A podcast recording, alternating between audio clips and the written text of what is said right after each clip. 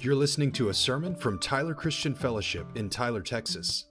Find us on the web at tcftyler.com or send us an email, tcftyler at gmail.com.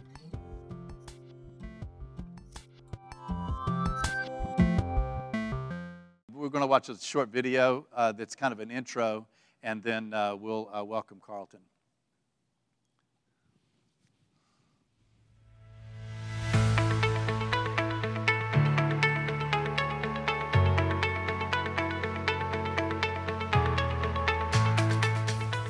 East Texas is a beautiful place full of pine trees, lakes, historic districts, and welcoming communities. It's the belt buckle of the Bible Belt. East Texas is unlike anywhere else.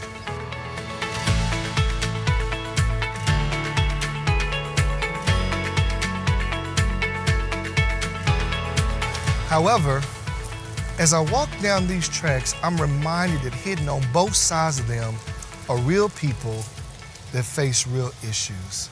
Things like homelessness, sex trafficking, fatherlessness, and poverty plague our community.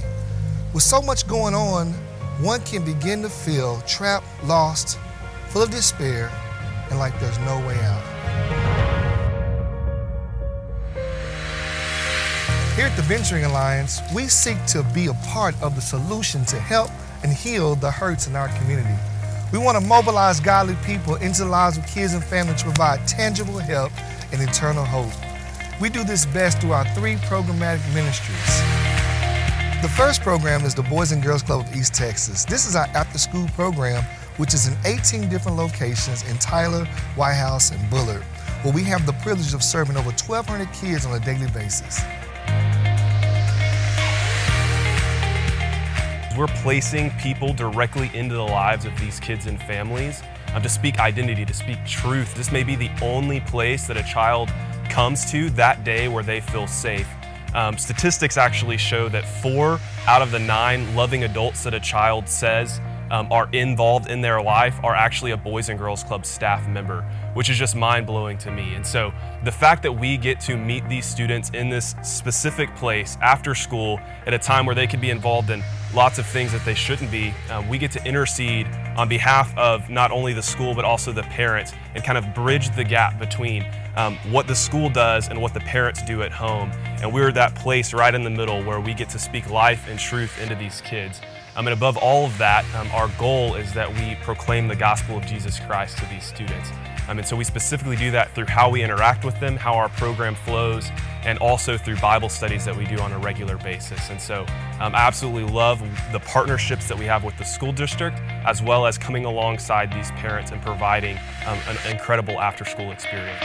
The next program is Rose City Summer Camps, where we see over 150 college and high school students serve over 550 kids every day for 10 weeks in the summer. I've had the opportunity to work with Rose City for four years, and to see the growth that Rose City has had is amazing. We've had the opportunity to get to dive in with Tyler ISD and get to build this awesome relationship and seeing how much they care for the same things we care for in Rose City, and that is to advance these kids physically, emotionally, and spiritually. Um, and we do that through hiring incredible summer staff who come here to Tyler to invest in these kids um, for lifelong ministry for them and for the kids. It is so cool to get to the end of summer and see what these kids have learned about the gospel and seeing how much they grow in their faith um, and know that their identity is found in Christ. Our final program is Gospel Village, where there are over 200 mutually transforming relationships taking place all over the area between godly mentors from over 30 different churches and kids from various backgrounds. I love leading Gospel Village. This ministry allows godly men and women from local area churches to impact the next generation along with their families as well. Kids like Keith, Z, and Jay who have challenging life circumstances. Their stories have forever been impacted by walking in relationship with their mentors. Are you ready to pin your own story and become a mentor?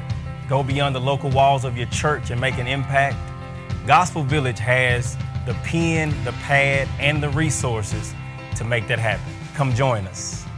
Our hope is to represent the mosaic of the body of Christ as we seek transformation in the hearts and minds of people in East Texas and erase the lines that divide us.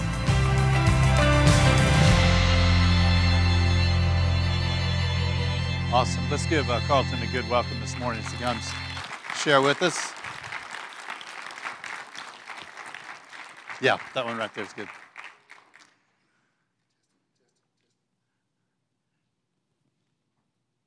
Testing, testing. go. Good morning, Uncle Good, Joe. good. Hey, man. So, do you you want to comment on the video at all before we move on? Yeah, I mean, wow, what a! What, I I haven't. I, I've watched it once, but I hadn't watched it recently. What an awesome thing God is doing in our community. Amen. Yeah, amen. Yeah, it's really great to see that. So yeah. And there's several in our community that are involved in some of the programs, right? Uh, Yeah. I know uh, Emily is um, is mentoring. Is Sure? Yeah. Emily. Emily is mentoring Yeah. right now, and uh, you come to the Walls to Bridges Yes, deal, yeah. and um, there's just a lot of things. I think Becky and uh, and Jimmy uh, Burton um, hosted uh, one of the kids that were here to volunteer. On. for- Absolutely, yeah, absolutely. so, yeah. Mhm, Through Rose City Summer Camp. So the other thing that uh, Carlton does that was not on the video is he is the uh, director of, the leader of, I don't know. um, the the uh, brain behind. Uh, Walls to- Organizer. organizer of Walls to Bridges, uh, which is a uh, organization to bring uh, ra- racial uh, reconciliation and develop friendships uh, across uh, racial and cultural lines uh, in Tyler. And uh, I know that um, Carlton and I both uh, think um, that all you got to do is get the body of Christ together That's it. you know, and begin to work together and, and live together and, uh, and share, you know, common experiences together, um, share meals together, uh, and things like that. Uh, and that's the way that God addresses, in a really uh, um, effective way, um, the differences that are between us and the walls that we have a tendency to, to put up between us. Do you want to comment on walls to bridges? Yeah, I, I think uh, a lot of people talk about unity in our community and racial reconciliation. And I just feel like um, it is it is not something to be accomplished, but a relationship to be had. that's good. And uh, God calls us to biblical uh, koinonia is the word fellowship. And so once we do that and we get a chance to know each other and be in relationship with each other, then uh, our preconceived notions dissipate and we're able to participate in a relationship with one another as we view each other as made in the imago Dei, the image of God. That that all of us have extreme worth and value. Nobody is more important than the other person. In fact, we're all in desperate need of a loving Savior who came and down the cross for our sins. Good. Yeah. So um, tell us how you got involved uh, with uh, Mentoring Alliance and the work that you're doing here. Thank you. Yeah, so I went to college at Texas College. Yeah, I know some people went to Texas College. went to Texas College about 20 years ago. Whoa. Man, and, ooh, the gray hair is there.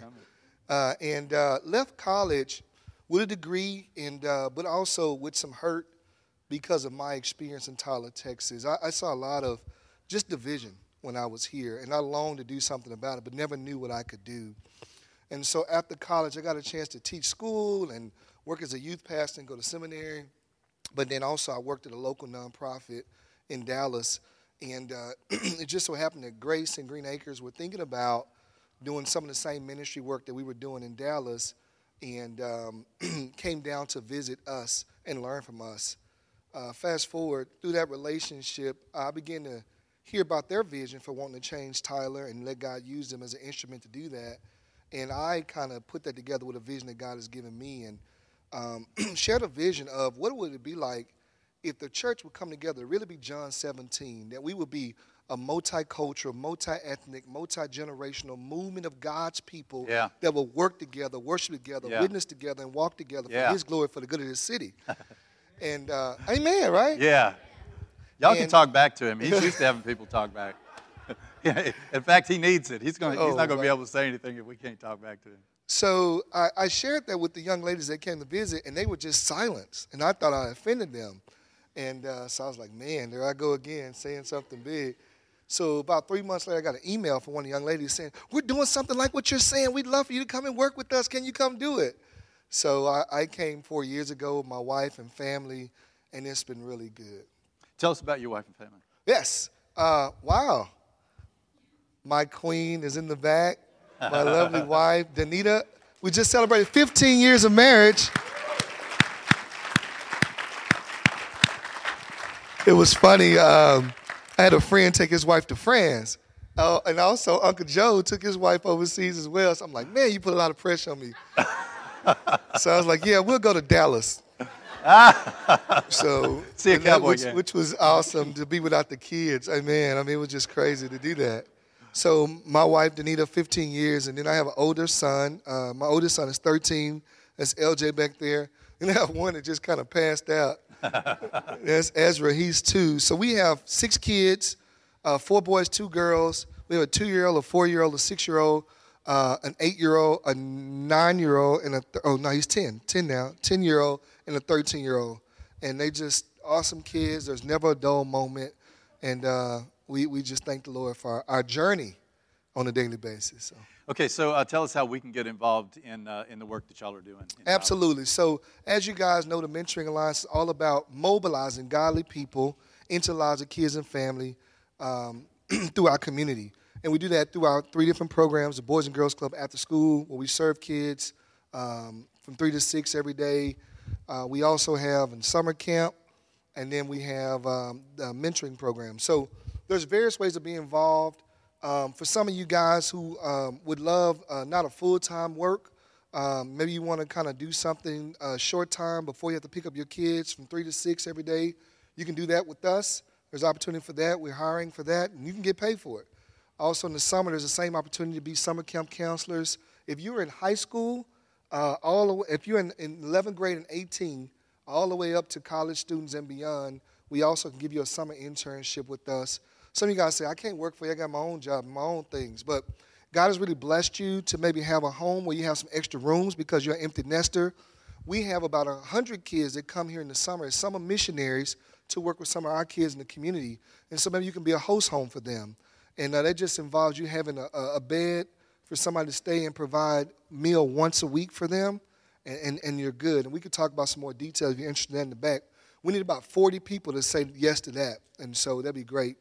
And then also, our biggest need is for men, um, men and women who will say, Follow me as I follow Christ, and who will walk in relationship with a young person, in their family, from where they are to where God wants them to be. And so, um, we need mentors. And uh, for all of this, we asked our win today would be for you to come to an orientation where we'll give you a free meal. Uh, for you guys that are married, you can bring your wife, it can be a date night. For you guys that are single, you can come meet a date potentially. You know, and so you can just come. It's the first Tuesday of every month. We got one coming up this Tuesday, and then we're gonna do a special one for this this group. So if you can't make the one this Tuesday, we'll have one two Tuesdays from now. Again, you can find out more about that at the booth. But uh, that will be our hope. You come and learn about it, and it's non-committal, free meal, date night, or potentially meet your date. That's the deal. And where is it? It, oh, over at the Boys and Girls Club of East Texas, about 10 minutes from here. Uh, I have the address, but you just Google Boys and Girls Club of East Texas, uh, right down the street over there by the zoo. So that's Okay. the landmark. Good. Thanks, Carlton. Thank you so much. Love you, bud.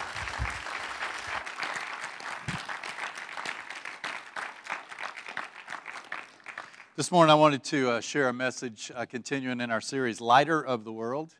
And um, the uh, message is from Luke chapter 9, uh, verses 10 through 17. So I'm going to read it and then we'll go back and talk about it uh, just a little bit.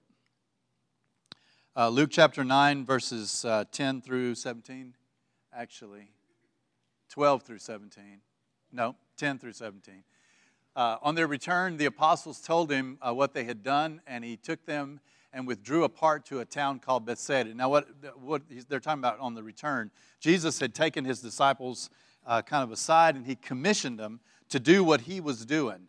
Now, this is um, second half of the book of Luke. Uh, this whole part uh, section is Jesus heading back to Jerusalem. He's been teaching in the northern part of the uh, of the country um, for about two years now, uh, and now he's making his way back to Jerusalem, where he is going to be um, have the triumphal entry. He's going to have the Last Supper. He's going to be arrested, crucified, um, uh, put to death, uh, and then he's going to rise again. So this is this is kind of like, you know, the uh, the the moment that he's been waiting for. He's heading back to Jerusalem. He commissioned his disciples to go out to all the uh, communities, two by two, uh, and they came back and they were, um, they were telling him everything that they had done, rejoicing. Um, and he wanted to take them aside to uh, just to kind of have a little breather, you know. But it says when the crowds learned it, they followed him and they welcomed, and Jesus and the disciples welcomed them and spoke to them of the kingdom of God and cured those who had need of healing. Now the day began to wear away, and the twelve came and said to him, Send the crowd away to go into the surrounding villages and countryside to find lodging and get provisions, for we are here in a desolate place. But he said to them, I tried to do this in red, red letters. Obviously, this didn't work very well. But uh, Jesus said to them, You give them something to eat. And they said, We have no more than five loaves and two fish, unless we are to go and to buy food for all these people. For there were about 5,000 men. And he said to his disciples, Have them sit down in groups of about 50 each. And they did so, and had them all sit down. And taking the five loaves and the two fish, he looked up to heaven and he said a blessing over them. And then he broke the loaves and he gave them to the disciples and set, to set before the crowd. And they all ate and were satisfied. And there was left over, uh, and, and what was left over was picked up, and 12 baskets of broken pieces. Um, Heavenly Father, bless your word to us today. I pray, Lord, that this would not just be a, a story that we've heard many times before, uh, but a charge to us today, Lord, of what you want us to do, what you're calling us to do, what you're empowering us to do, Lord, what this narrow window of opportunity that presents itself before us, Lord, um, that is the season of the work of the Lord uh, that you've given us the privilege of participating in. Uh, help us, Lord, to be uh, charged and energized by your word, instructed by it, and uh, we just thank you for it in Jesus' name. So there's three things that the uh, disciples, when the disciples said, send the crowd away, there's three things uh, that are revealed. Um, the first is the lack of understanding of the character and nature of God. The second is the lack of understanding of the opportunity of the moment. And the third is the lack of understanding of the na- nature of spiritual power. So I want to look at each one of those things uh, in particular. Now, I want to say this about this story. This is very understandable. What the disciples do, almost every time the disciples say something or do something, we ought to be able to put ourselves in, the, in that person's place and say, if I was there, there's a good chance that that would have been my reaction too. Amen? Now, I know we have the Holy Spirit, and I know that we're looking at it with 2020 hindsight. Nevertheless, opportunities present themselves to us all the time, and many times we are very similar uh, in our reaction to, um, to what the disciples' uh, reaction was. So the first one is a lack, of, lack of understanding of the character and nature of God. James chapter 2, verses 15 and 16 says, um, If a brother uh, is poorly clothed and lacking in daily food, and one of you says to them, Go in peace, be warmed and filled, without giving them the things needed for the body, what good is that? That. And now I love the book of James, but the book of James has some stuff in it that is like, it's like in your face. It's like if you're going to say it, you have to live it, right? Our, our um, uh, behavior should reflect the character and the nature of God, not just human nature and human uh, character. Amen? I mean, if I'm a believer in Jesus Christ, there ought to be something different about me. There ought to be something different about my lifestyle, not just in the things that I'm, you know, able to overcome and able to, you know, to do, but the things that I'm able to offer to other people. If I'm a believer in Jesus Christ, there ought to be something different about me. I think we all believe that. We don't always live up to that. James says, if a brother is poorly clothed and lacking in daily food, and one of you says to him, Go in peace, be warmed and filled, without giving them the things needed for the body, what good is that? God's character is revealed in the believer's conduct. Teaching and healing are one thing, but they were, what were they thinking? Or were they thinking about demonstrating the kingdom of God uh, by miraculously supplying the practical needs of these people? Now, they didn't ask for this. In fact, Jesus didn't ask for this. Jesus apparently had other plans for the disciples because he was pulling them aside for them to have just a little breather, you know? But the crowd was asking for this. And the crowd were pressing around him. Now, listen, have you ever been in a crowd of 5,000 people? That's a big crowd. I mean, I've been in several crowds lately that are several hundred people, and that's a big crowd. But I'm talking about 5,000 people in the days before air conditioning, in the days before PAs, in the days before all of public transport and all of that. We're talking about 5,000 people who have gathered, and the, the thing that they've gathered for is Jesus. They came for him. And they, when they heard where he was, they went. And why did they go? They went because he was healing people. They went because he was delivering people. He was doing miraculous things. That's enough to draw a crowd. But they also came and stayed because of his teaching. And it said that at the beginning, at the beginning of this verse, uh, set of verses, it says that he was telling them about the kingdom of God. It's his favorite subject. And not just to talk about, but to demonstrate. Because all of us hear a lot of things and we're just like, oh, that's a great idea. Or oh, that would be awesome if that's the way that it was. And he's like, no, it's here, it's now. That's what he wants. He wants an immediacy. And so he's, he's teaching them and they're hanging around barely able to hear 5,000 people. Can you imagine how difficult it would be to hear? And they're hanging on his every word and they're listening to him. And people are coming forward with lifelong illnesses and he's touching them and he's healing them. And it gets late. Now, I know, like when I go to a you know, football game or a baseball game or something like that, and it gets in the late innings, what are you thinking about in the late innings? I think I've seen everything I need to see. I'm fixing to head to my car and beat the crowd, right? But these people are staying. There's 5,000 of them, and it, they don't seem to be like filtering away. And so the, the apostles are looking at it, and they're looking at the practical instead of looking at the spiritual. There must have been something that was going on that day to hold the attention of 5,000 people. This must have been some kind of an experience, some kind of a really unique gathering that 5,000 of them were sticking and they were holding on. But the disciples look at the whole thing, and what are they thinking? They're thinking practically. Now, in their mind, they're thinking compassionately. You know, these people are going to be hungry. You know, they're not going to leave until you dismiss them. So why don't you just send them away, send them to their homes so that they can eat? God's character is one of mercy. And Jesus was moved with compassion, not just for people, but for crowds as well. Jesus has the capacity, and He wants to give us the capacity not to be moved just by an immediate need, but to look at the, at the, at the group and have compassion on the whole group. And He was moved with compassion for crowds. And the disciples say, Send them away. And Jesus answers them. He says, You give them something to eat. Now, as a pastor, I can tell you, there is oftentimes something to eat when I say, I don't have it, Lord. I don't have it. I don't have the wisdom. I don't have the, the power. I don't have the provision. I can, I can list the things as long as your arm of the things that I don't have. But Jesus is seeing, hearing this, and he wants to hear this. That's a King of Queens reference if you haven't heard that before. He's here. It's not? What is it? Seinfeld? Oh, that's The Devil Wears Prada. Okay, Rabbit Trail. Just kidding. I ask her for help, so. He's hearing this, and he wants to hear this, right?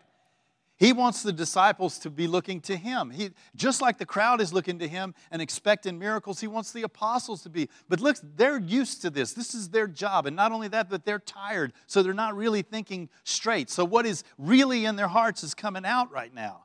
It's just like, let's be done with this. We've done our deal, and let's be done with this. And Jesus says to them the thing that he often says You give them something to eat. You be the source. You don't look at what you have and you don't look at what you can do. You look at me like they're looking at me. You expect miracles out of me like they're expecting miracles out of me. He put them between him, he put the, the disciples between him and the crowd. And that's the position that we're in, guys. There's a great amount of love that God has for the multitude. He's going to do it through his people. Sticking with me? Great amount of provision that God has for people. He's going to do it through his people. There's a great amount of care and love and wisdom that he wants to impart to people, that he wants to go to this world, and he has willingly limited himself to people like us. And he understands our limitations. But they look at it as a problem, he looks at it as an opportunity.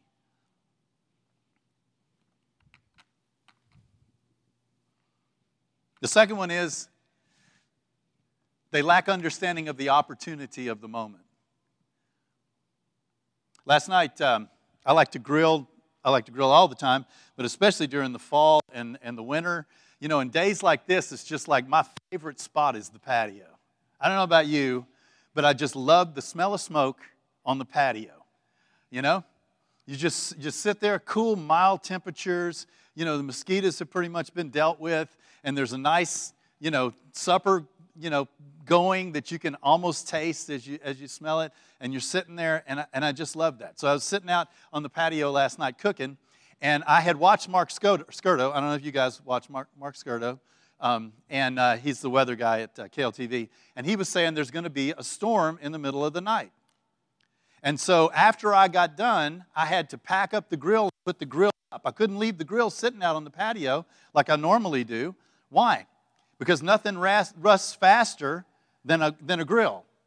That something about the, the heat and the metal makes it really susceptible to rust, and I didn't want to ruin my, my grill. So I parked it up under there. You know what Jesus would say to, to me? He'd say, You hypocrite. You know how to interpret the appearance of the earth and the sky. You know that it's going to rain and you make provision for the rain, but you don't know how to interpret spiritual things. Do you understand the spiritual condition that we're living in right now? Do you understand the urgency of the moment that we're living in right now? That's what Jesus would say to me, not to you, okay? I understand that I need to park my grill because I need to prepare myself for what I know is coming. And do you know what's coming? Do you have any inkling or any idea? You should.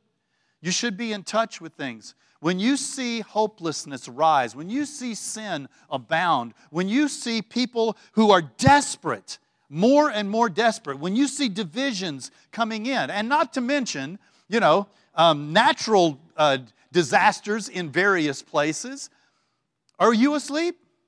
Are you awake? And do you understand the season in which we live? It's one thing to put the grill in so the grill's protected, and it's another thing to say the moment is not going to be here forever. There are 5,000 people listening to Jesus that day. That's a momentous event. And that moment is not going to be there forever. There is a moment in time that Jesus has these people in this place before him, and the disciples say, Send them away. And Jesus says, You give them something to eat. What he's doing is he's given a little miracle to every single who was faithful to be there at that moment. He's given a little miracle. And I believe that God does that for us. I don't think that God operates on command. You can't come to him and say, God, show me a sign and I'll believe in you. I've seen people do that and I've never seen it happen. I've never seen God jump because somebody says jump or uh, do a miracle because somebody says do a miracle. There, a prayer like this God, if you're real, will you help me? That he will answer.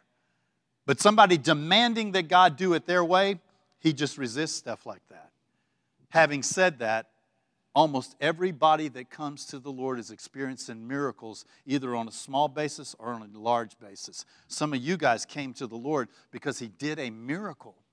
And he wants to do something in these people's lives, in the whole mass of them, the whole 5,000 of them that have heard his word and seen him preach. He wants to do something for every single one of them. He wants to provide them a meal.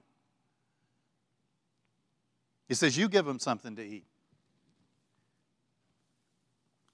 When we understand the urgency of the moment, then we start doing three things. We start preparing, we start um, uh, expecting. He talks about, um, you know, if the master goes away um, and, uh, and he, he's looking for the servant that is faithful no matter when he comes in. And Jesus said, even if he comes in in the middle of the night, the servant is ready for him. And that's a party like you've never seen before because they were ready. They weren't asleep in their beds, they were ready for him to come back. Especially when you hear the shout of the bridegroom and you know that he's coming.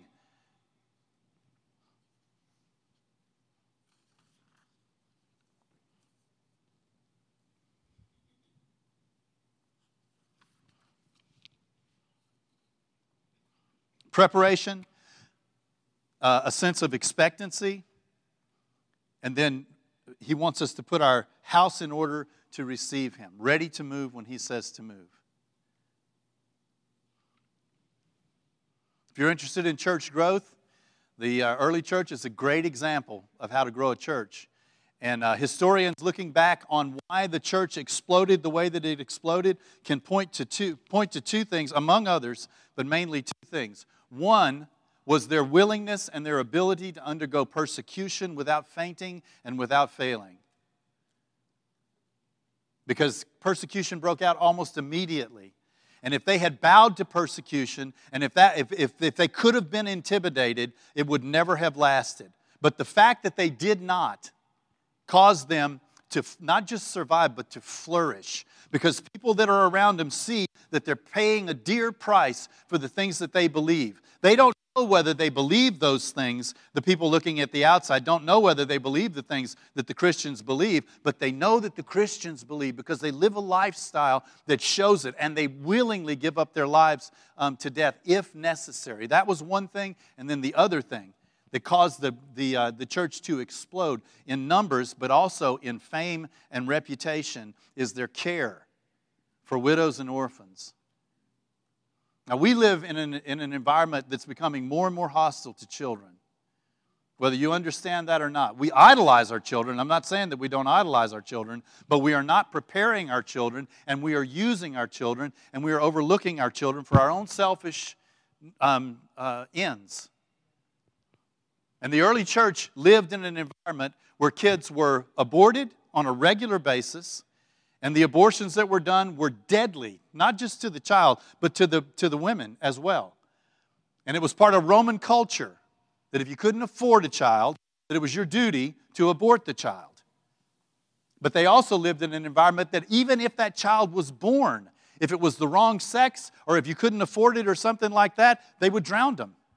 Socrates and Plato both, both believed in infanticide. They, they both taught that it was like the responsible thing to do. And we look at them and think, what backward Romans, but I wonder what they would look at us and say. If our children are inconvenient, if our children don't match our plans for the future, if our children are an impediment to us, God help them. But the early church took children like that, children that they found on the side of the road, and they brought them in and they adopted them and they cared for them and they raised them. And the church grew as a, as a, as a result of that. When plagues would break out in Rome, everybody would flee the city. The, the, the Christians would stay and care for those who were sick. What if they had the same mentality? Send them away. You know, we're here to preach the gospel. We're here to say, you know, what you want us to say to them.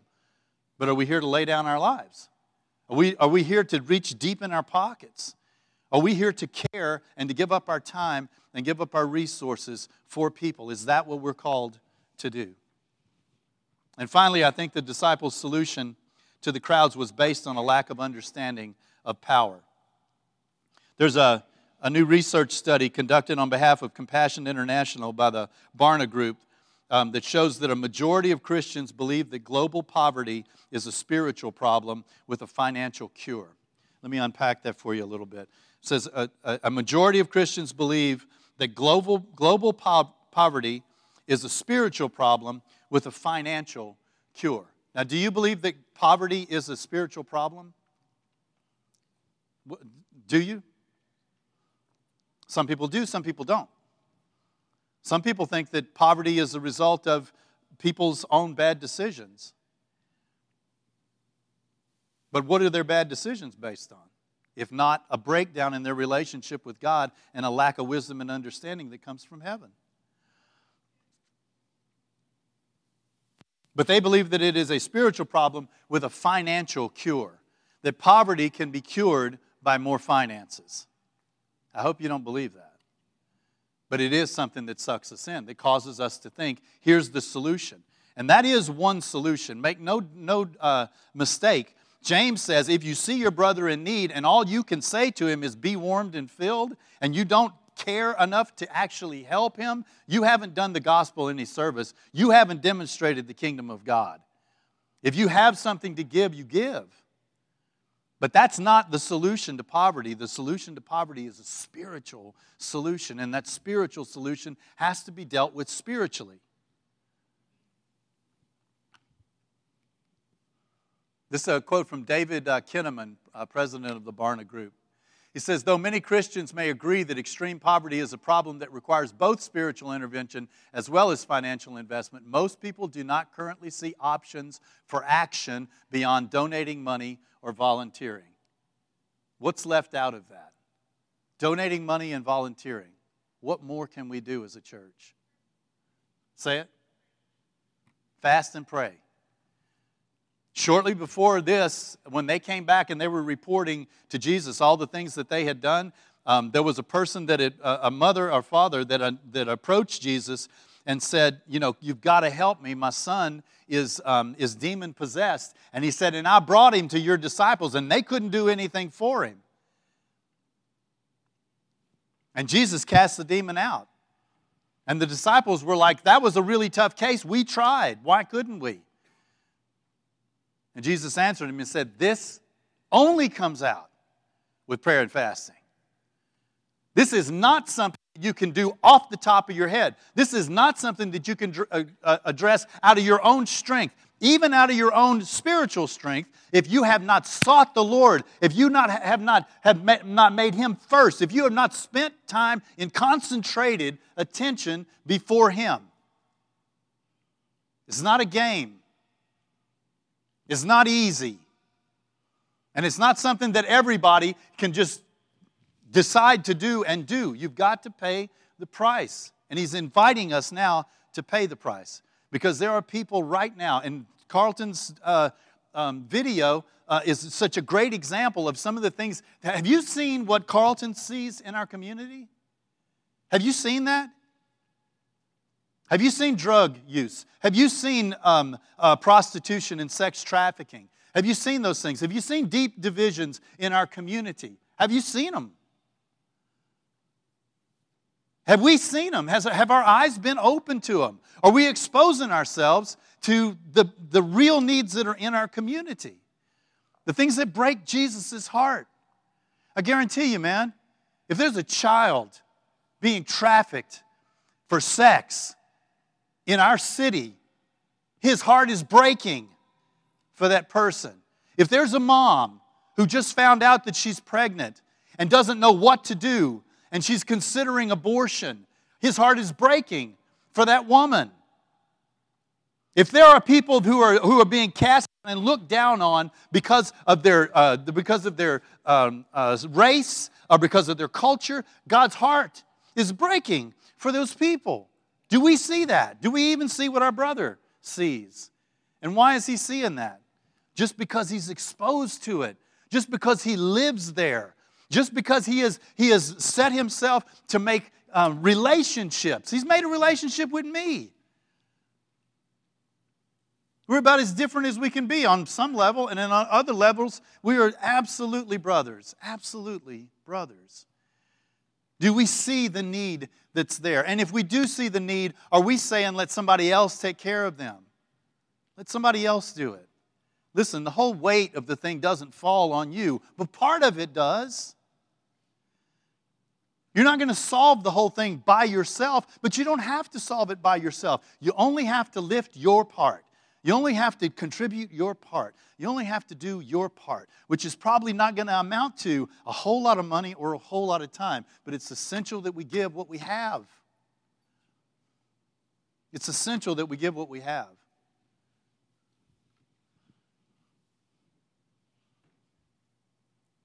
Most Christians do not see prayer and fasting as legitimate disciplines to address the problem of global poverty. While survey research cannot reveal casual relation, causal relationships, sorry, it may be that this neglect to the spiritual responsibility of the church to fight global poverty in turn affects people's desires to give of their time and money. What he's saying there is that if I was really involved in prayer, then I would be involved in the follow up actions that come after prayer, which is to give. When people are, and this happened uh, many times lately, when people go through really difficult times, grief, um, a, a terrible diagnosis, or whatever. Everybody cares about them and everybody wants to help, you know? And we, and, and we just don't know how to help. You know what you say? You say, I don't know what to say, or I don't know what to do. Listen, do something. Make them a meal. That's what I tell them. I say, people want to help. And if, if making a meal makes them feel like that they're helping in some way, it's a gift that you're giving them to make a meal. Go and sit with them or sit with their kids. Don't just say, if you need anything, call. I've been there. The last thing on earth I'm going to do is burden somebody else with something. But if you say, here's an envelope, I'm giving you $1,000, I know that you have extra expenses, I want to help. Maybe not you, maybe your Sunday school class, or maybe your small group, something. And again, I've been on the receiving end of that, I can tell you. And especially when it comes like anonymously, because then you're thinking, maybe it was David, you know? That was the answer to my prayer.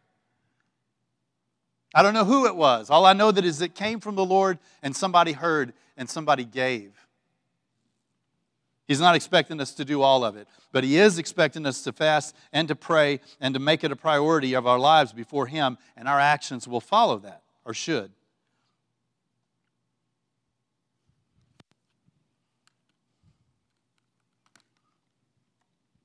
Lack of understanding of the nature of, their, of spiritual power. This is from uh, Scott uh, Todd, um, who is a um, executive vice president uh, with Compassion International. He says the trouble is with our the- theology of power. We simply do not comprehend the power within us. We're quick to say that we have no power, but that is false humility. We can end global poverty, but only through constant prayer leaning not on our own understanding. We are praying with our sleeves rolled up. Man, I love that. Man, I love that. We are praying with our sleeves rolled up as we draft a strategy to get to work. That's how we will end global poverty. Now, I know there's some people that immediately, when they see that, end global poverty, well, Jesus said, the poor you will have with you always. Listen, if I'm going to set my sights on something, I'm going to set it high. I'm going to set it high. There are organizations, we have technology at our disposal now that no generation has ever had. What if we brought spiritual power and take advantage of the technologies that are out there to really address some of these problems that have, we have had? Clean water. Most of you guys have heard of Charity Water. Charity Water's whole goal is to bring clean water to everybody on the planet. How are you going to do that? Well, God has given him favor with leaders in organizations like Google and like um, Apple.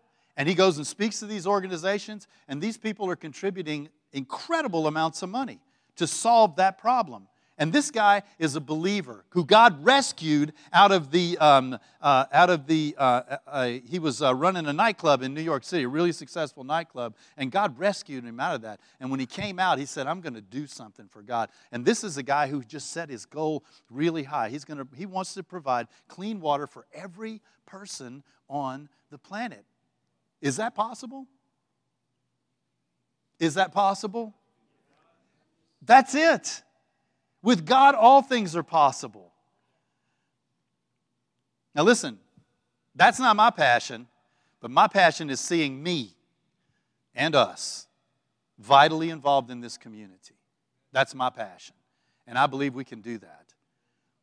I believe that every single one of us during this season that the Lord is calling us, we can do some things corporately, but every single one of us is going to find a passion that we love that's not inside the walls of the church that is in the community, that is getting us on a constant basis in front of people who don't know God or who are discouraged and broken or who have been hurt in the church. He's going to get us in front of people that, that we are not normally in front of. And part of that is going to be meeting needs, but that's not the point of the whole thing. Amen? The point of the whole thing is bringing Jesus near to them. Just bringing Jesus near to the people that are in our community. We're going to pray, and I'm just going to invite you today. Let's all stand together. Will you do this with me? Will you roll up your sleeves? If your sleeves are already rolled up, you can roll them up a little bit higher.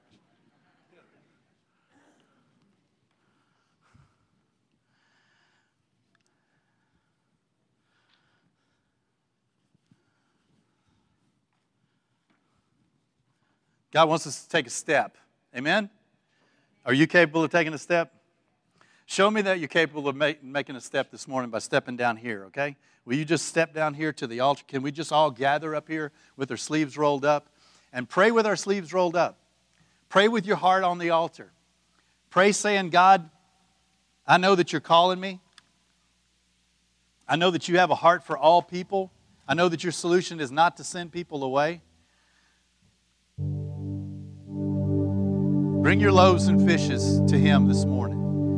And let's just pray. Let's just lift our hearts up to the Lord. We're going to sing a chorus and uh, we're going to worship and we're going to pray. As we've taken this step, it's a step of faith. We're saying yes to the Lord. We're saying yes to that call. We're saying we don't want to be like the disciples who only see problems, but we want to see the opportunity for God to move in a mighty way, in a powerful way at this time. Thank you for it.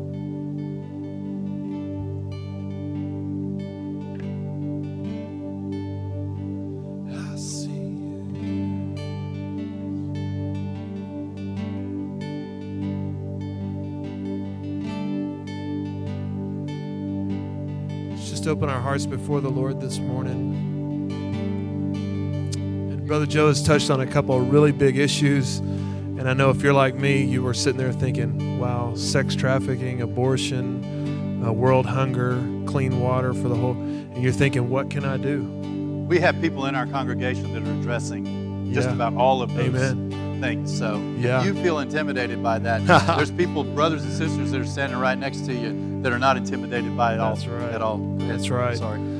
And so you're sitting there listening to that and you're like, well, where do I even begin? Like, where do I even start? And I just really felt like the Lord was impressing upon me. It's like the same question that Moses asked the Lord when the Lord was going to send him to Egypt. You know, like, how? Like, where do I even begin? And you remember what the Lord asked Moses?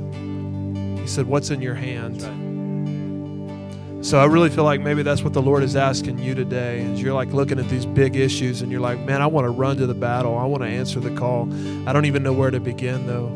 Well, the Lord is saying to you today, what's in your hand? What are your giftings? What are your passions? What are your opportunities? What uh, what are your resources? What's in your hand right now that He's given you that you can begin with right now? And I promise you that if you'll do that, if you'll just simply take what's in your hand and give it to Him as an offering, He will breathe upon your offering and He will bless it. And He will use you in ways that you never even thought possible. So let's just give our hearts to Him this morning. Amen. Thank you, Lord.